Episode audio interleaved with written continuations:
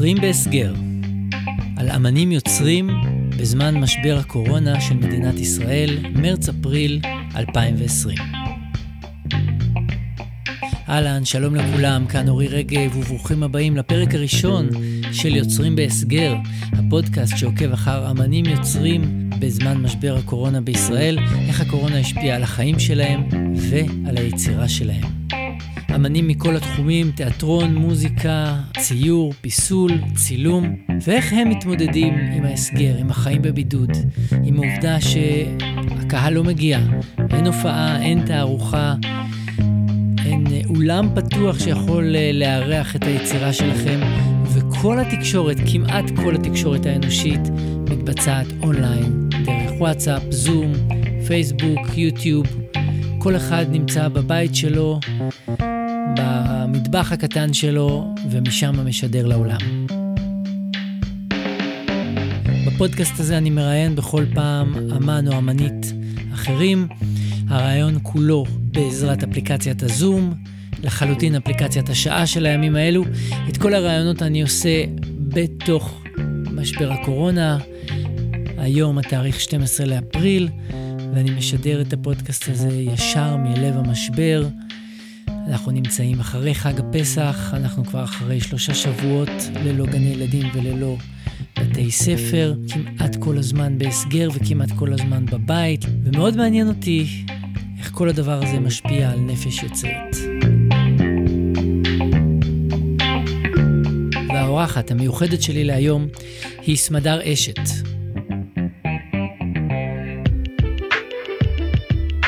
בערב התקשרה אליי יעל ואמרה לי, תשמעי, יש לנו בעיה, קנו כרטיס אחד, רק אחד. סמדר היא בובנאית, האנשים האלה שמקדישים את זמנם ועולמם לתיאטרון בובות.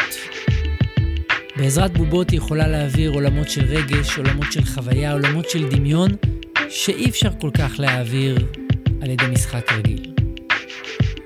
את ההצגה שלה, שנקראת שווה זהב, היא יצרה בעקבות הסיפור של הדייג ודג הזהב, אבל נתנה לו איזשהו טוויסט מודרני. את ההצגה היא כתבה בשיתוף עם יעל ארליך, מורג, שגם ביימה את ההצגה. בהצגה הזאת סמדר כתבה את המחזה, יצרה את הבובות, הכינה את התפאורה והיא משחקת בעצמה בכל הצגה. ההצגה נוצרה בבית 9, קבוצת תיאטרון ובית ספר לתיאטרון בובות, שנמצא בנמל חיפה, שהקימה ומנהלת יעל ארליך מורג. סמדר ואני הכרנו ביום בהיר אחד שבו היא פשוט הרימה את הטלפון, התקשרה אליי והזמינה אותי לכתוב מוזיקה להצגה שלה. שמחתי מאוד, זו אחת ההצגות הכי מצחיקות והכי קוראות שראיתי בזמן האחרון, ומאז שעבדנו ביחד על ההצגה נשארנו בקשר ונהיינו חברים. ואני שמח מאוד וממש מתרגש מזה שהיא האורחת הראשונה שלי לפודקאסט הזה. היי סמדר. אהלן אורי. היי, מה קורה? בסדר, מה שלומך? טוב, טוב לראות אותך למרות שאת רק בתוך מין ריבוע קטן כזה. כן, זה, זה, זה המפגשים החברתיים שלנו, בתוך ריבועים קטנים של טלפונים. ממש, ממש, זה הכי הכי אה, בולט זה הסבתא מספרת סיפור מתוך ריבוע. או מאזינה לסיפורים. אצלי הבנות מקריאות לסבתא. מסכנה הסבתא. כן, הארי פוטר כזה. וואו וואו וואו. כן, שלושה פרקים רצופים של הארי פוטר כל פעם. כן, והסבתא צריכה להישאר שם ועוד רואים אותה בווידאו אז היא צריכה גם לשים לב לתגובות. בואי נתחיל בקצת ספרי לי אה, מי את, מה את ומה את עושה. אני קודם כל מורה, מורה ביום יום, מלמדת בחינוך המיוחד. האמת שמאוד אוהבת את העבודה, אני אוהבת את הילדים, אני בדרך כלל אני גם אה, עושה איתם הרבה שטויות. וחוץ מזה, אני אימא. אולי זה קודם כל אני אימא? לא? קודם יש לי כל. שלוש ילדות. קודם כן, כל. קודם כל אני אימא לשלוש ילדות. גם את זה אני די מחבבת, גם עושה הרבה שטויות עם הילדות, אבל הן הרבה פחות אה, ממושמעות מהילדים בכיתה. רגע, באיזה גיל הם אם כבר אה, פתחנו את זה? אה, 12 חגגנו בת מצווה ממש עכשיו. מזל טוב. אה, כן, בת מצווה בבידוד, זה היה מאוד אה, הזוי. וואו. אה, כן, אחת בת אה, עשר ואחת בת ארבע. Hmm, וואו, שלוש בנות, יפה. מאתגר מאוד. ואני uh, התחלתי uh, להתעסק בתחום של התיאטרון בובות לפני ארבע שנים. לפני שנה כבר uh, יצאה לי הצגה.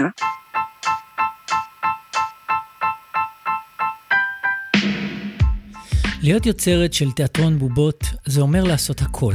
לחשוב על הקונספט של ההצגה, לכתוב את כל המחזה, לייצר פיזית את כל התפאורה, להכין את כל הבובות, לשחק בהצגה, לעשות את כל הקולות, את כל הדמויות, וכל זה מול הקהל הכי כנה בעולם. ילדים. קוראים לה שווה זהב, זה עיבוד של uh, הדייג ודג הזהב, תיאטרון בובות, בעצם זה אני והבובות על הבמה, uh, בליווי של המוזיקה שאתה כתבת וביצעת. נכון, ו... ככה בעצם גם הכרנו. נכון, ככה הכרנו, והיא חלק מאוד חשוב מההצגה. תודה רבה. העולם הזה של התיאטרון בובות הוא מאוד אה, חלק ממי שהפכתי להיות. זה גם ב, ביום-יום שלי בבית ספר, זה ילדים, אה, זה, זה ילדים שפנו אליי, ילדים חובבי תיאטרון, והקמתי להם קבוצת תיאטרון בבית ספר, שקוראים לה המחתרת. והם רק רוצים שאני אעשה איתם כל מיני הצגות, וואו. ונשארים בזמן הפנוי ומכינים את התפאורה, והם ילדים שהם ככה מחוברים מאוד למקום הזה. וגם uh, התקשורת שלי עם הבנות שלי מאוד מבוססת uh, ככה על העולם הזה של הבובות, ולקחת חפצים, ושהם... כל הבגדים אצלנו בוכים, וה- והאוכל נעלם, וממש באמת, וכולם ככה נכנסים לעולם הזה של, אה, של התיאטרון ותיאטרון הבובות. וההצגה שלי, שאני מאוד ככה מתגעגעת אליה בימים האלה. את בעצם יוצרת שם הכל, נכון? גם את הבובות, גם את הסיפור, גם את... את משחקת גם, כאילו, תני רגע הצצה לזה. זה בעצם אה, נולד תוך כדי לימודים, ואז הפך להיות אה, פרויקט. רציתי ללכת על סוחר משאלות, זאת אומרת, כל הזמן היה לי ברור שזה איזושהי מערכת יחסים של מישהו שהוא אה, אה, מוכר משאלות, ויש לו בת, ואז הוא מגלה את הדג זהב, ובעצם לקחת את העולם הזה של דג הזהב, אבל להוציא את זה מהתמונה הזאת השוביניסטית של האישה החמדנית, אלא לקחת את זה, ממש לחבר אל העולם שלנו, של ה... מערכת יחסים שיש לנו עם הילדים שלנו.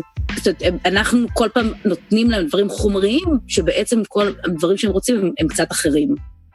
כן, יש שם בעצם סוחר שהוא כל הזמן עובד, אבל גם, uh, הוא גם נורא אוהב את הבת שלו, נכון? יש שם איזה uh, דיאלוג בין הזמן שאני מקדיש לעבודה לבין להיות עם, עם מישה, הבת שלו, משה. כן, כן. ובעצם גם העניין הזה של המשאלות, מה, מה באמת...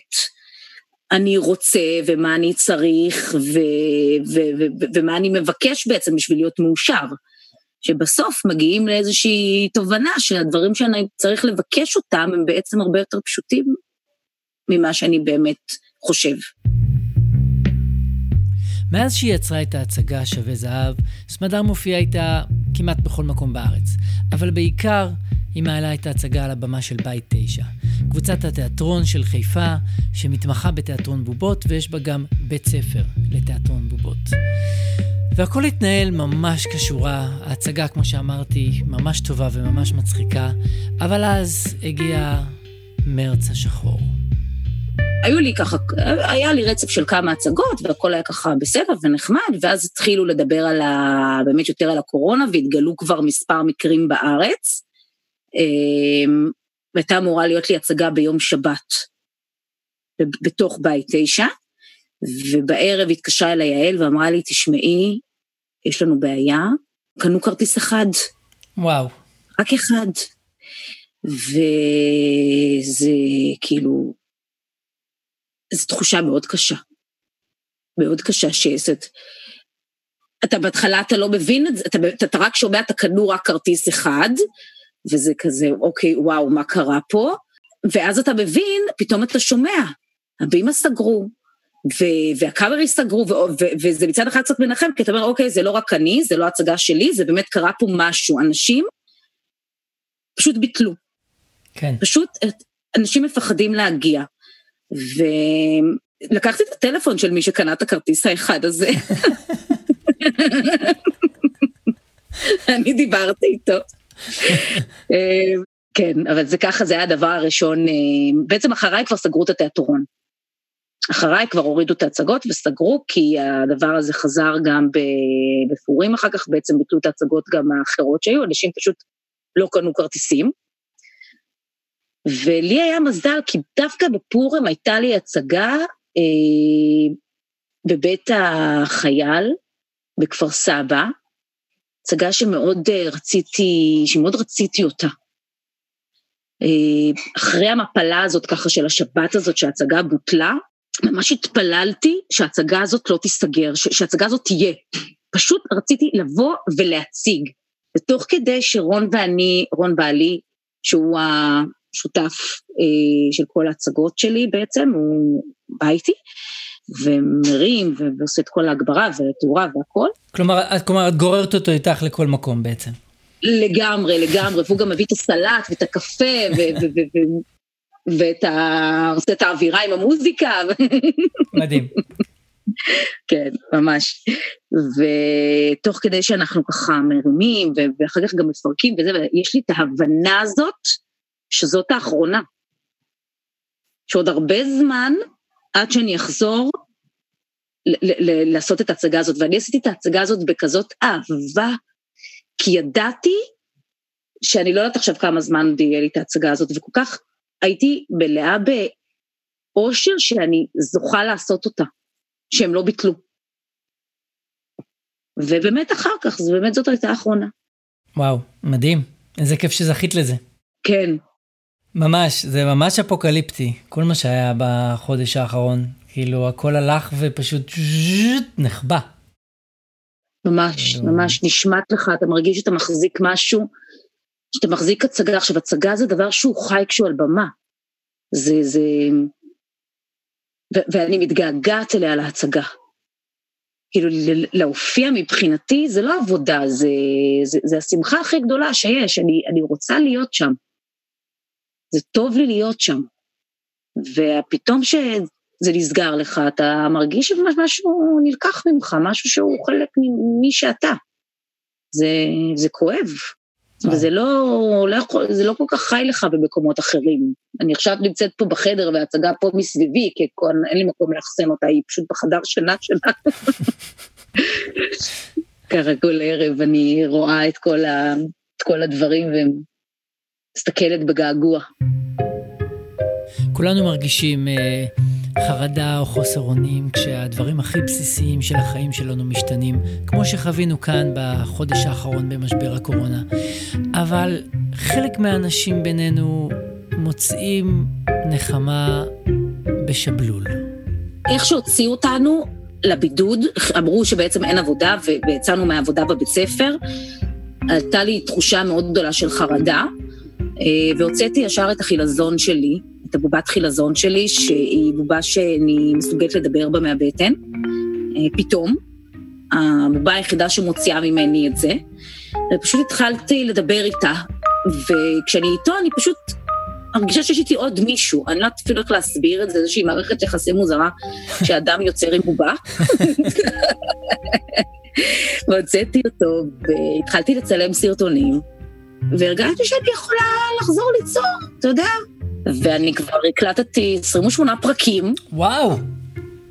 כן, 28 פרקים, ופתחנו ערוץ יוטיוב. התחלנו להעלות את כל הסרטונים, ובית תשע מעלים כל יום דרך uh, תרבות חיפה, ויש איזושהי הרגשה שנוצר משהו חדש בתוך כל הכאוס הזה, משהו שעושה לי סדר. ותספרי לי עליה קצת, אבל מה, אוקיי, את מדברת עם השבלול והוא, את מדברת מהבטן, אבל מה, מה בעצם uh, קורה בה בכל פרק?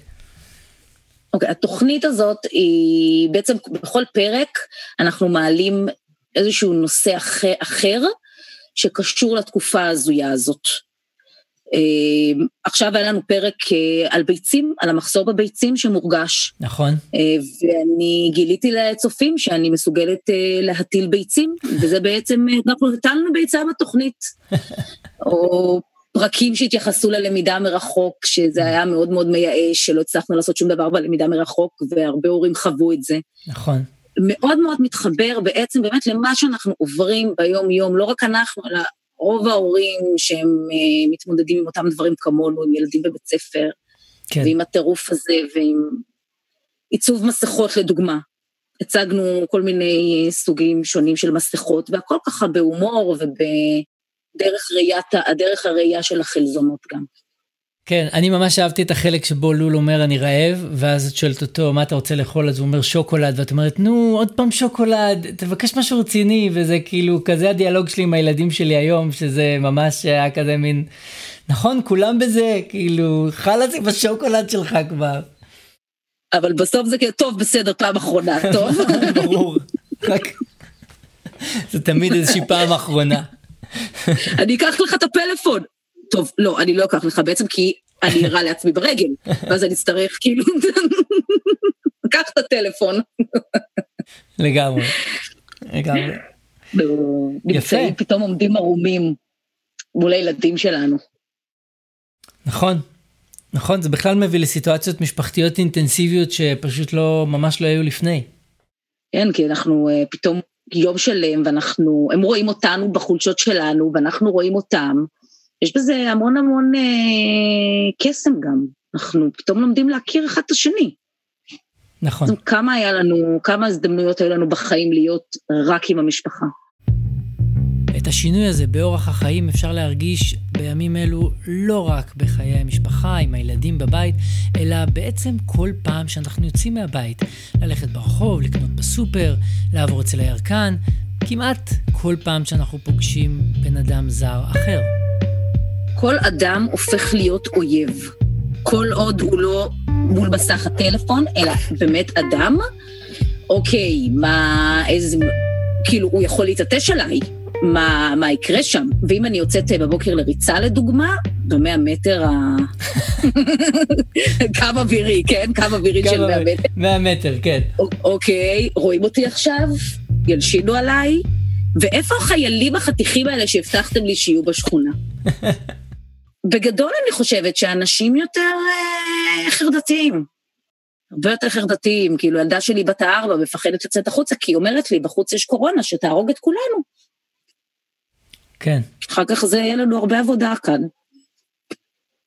כן, אם לא, אם לא היה מספיק טראומות במדינה הזאת, אז, אז פשוט צריך להוסיף עוד אחת למצבור. כן. כן, כן ממש. וואו, אוקיי, אז אה, בואי נעבור לשאלון סיום. סבבה. אז השאלון שלנו הוא שאלון סוף הקורונה. מה הולכים לעשות בסוף הקורונה? סיימנו, נגמר הסגר, אפשר לצאת. המקום הראשון שאת הולכת לטייל בו בישראל. פשוט כדי לטייל. וואי, לים. לים. לים, לטיילת, לבת גלים, שכונה שגד... שגדלתי בה. מעולה. המקום הראשון שאת מטיילת אליו בעולם. אנחנו ניסע לכרמיאל. טוב, זה סוג של חו"ל. זה סוג של חו"ל. כן, לגמרי, כן, כן, אפשר נכון. להגיד. זה נכון. אוקיי, שאלה מספר שלוש. אה, אה, אה, סיימנו את הקורונה ופתחו את כל המסעדות ואת כל הברים ואפשר סוף סוף לצאת ולאכול משהו מחוץ למטבח של עצמנו. לאיזו מסעדה את הולכת קודם? אה, יש לי אחת. וואי, בכחל. מקום יפה לקפה. אה, על הכביש. כן, יש להם את הפאי פקן הכי טעים בעולם. וואי, איזה פאי פקן יש לה שם. מקום יפה לקפה בכחל, אה. בהחלט. כן, עם גם נוף מטורף, לגמרי. אוקיי, ושאלה אחרונה שהיא באמת פחות בשלף, אבל, אבל בכל זאת, אה, לגבי המשך הדרך היצירתית אחרי הקורונה, האם את כבר מתכננת את היצירה הבאה, את ההצגה הבאה, או שדווקא את חושבת להתרכז רק בהצגה הזאת? אה, איך את מדמיינת את ההמשך של זה? האמת שהקורונה קטעה בדיוק את uh, העבודה שלי על ההצגה החדשה. התחלתי לעבוד על פרויקט חדש. Uh, ככה, שני פרויקטים, אחד זה המסיבובה, שזה ימי הולדת uh, uh, כבר די, ככה הפרויקט הזה כבר די היה בסיומו, וכבר נקבעו כבר אפילו ימי הולדת, ו... אבל זה ככה נקטע, זה משהו שאני מקווה שאני אחזור... רגע, אבל זה ימי הולדת עם מה? לשווק אותו. תספרי קצת, מה זה אומר, מה זה מסיבובה? בסיבובה זה ימי הולדת שאני עושה ביחד עם אחת הבובות שלי, ציונה, אנחנו עושות, עושים גם מסיבת יום הולדת עם שירים, גם כן שירים, מוזיקה שאתה כתבת להצגת, אה, למסיבה הזאת, שזה בעצם, יש איזו הצגה קטנה כן. עם הבובה שמלווה במוזיקה מקורית, וזה כולל גם סדנה של הכנת בובות גרב. אה, מעולה. מעולה. רגע, אני חייב לציין על הקטע הזה עם המוזיקה, שזה היה אחד הסשנים היותר מצחיקים שהיו לי עם עצמי באולפן, כאילו לשבת ולכתוב שירים ליום הולדת של בובות, באמת, היה מעולה. אבל זה לא, זה לא הצגה, זה ממש, את באה לבית של מישהו שיש לו יום הולדת, ואת עושה איתו ועם החברים אה, מסיבת בובות גרב על היד כזה, נכון? כן, אני עושה להם קודם כל איזושהי הצגה ביחד איתם, שהיא מלווה בשירים והיא מכוונת של הולדת, שהילד במרכז, הוא מקבל אפילו זר של גרביים על הראש, וככה הכל ברוח הגרביים, אה, וברוח הנאנסנס, ו... ואחר כך סדנה של יצירה, שהילדים יוצאים מהיום הולדת אחרי שהם באמת למדו ועשו גם משהו, ואחר כך גם בירכו את הילד יום הולדת עם הבובות, ו... משהו שהוא כן עם יום הולדת עם קצת יותר משמעות, אני מקווה. יפה. ובנוסף, ו... עוד, אה, עוד הצגה שיעל ואני התחלנו לעבוד עליה במסגרת התיאטרון של בית תשע, על דואר. על דואר. על דואר, כן. כן, הצגה על דואר, על דרבי דואר, תחרות בין אה, סניפי דואר. אה, אה, יש לנו שם יונת דואר וסכנאי דואר. המון המון בלאגן של מכתבים, אה, וסניפים שנופלים. נשמע מדהים. כן, כן, שבסופו של דבר גם הילדים ישבו וממש יכתבו מכתבים, זה גם סוף ההצגה תסתיים בסדנה. אה, לחבר את הילדים יותר ל... לעולם הזה של הדואר. וואו, אה, מדהים, ממש מדהים, היה לי ממש ממש כיף אה, לשוחח איתך. היה כיף, כן, איזה כיף, להיזכר בכל הדברים שעשינו ובמה נעשה, איזה כיף. כן, כשנ, כשנצא מהפריז הזה, שנקלענו אליו. ממש.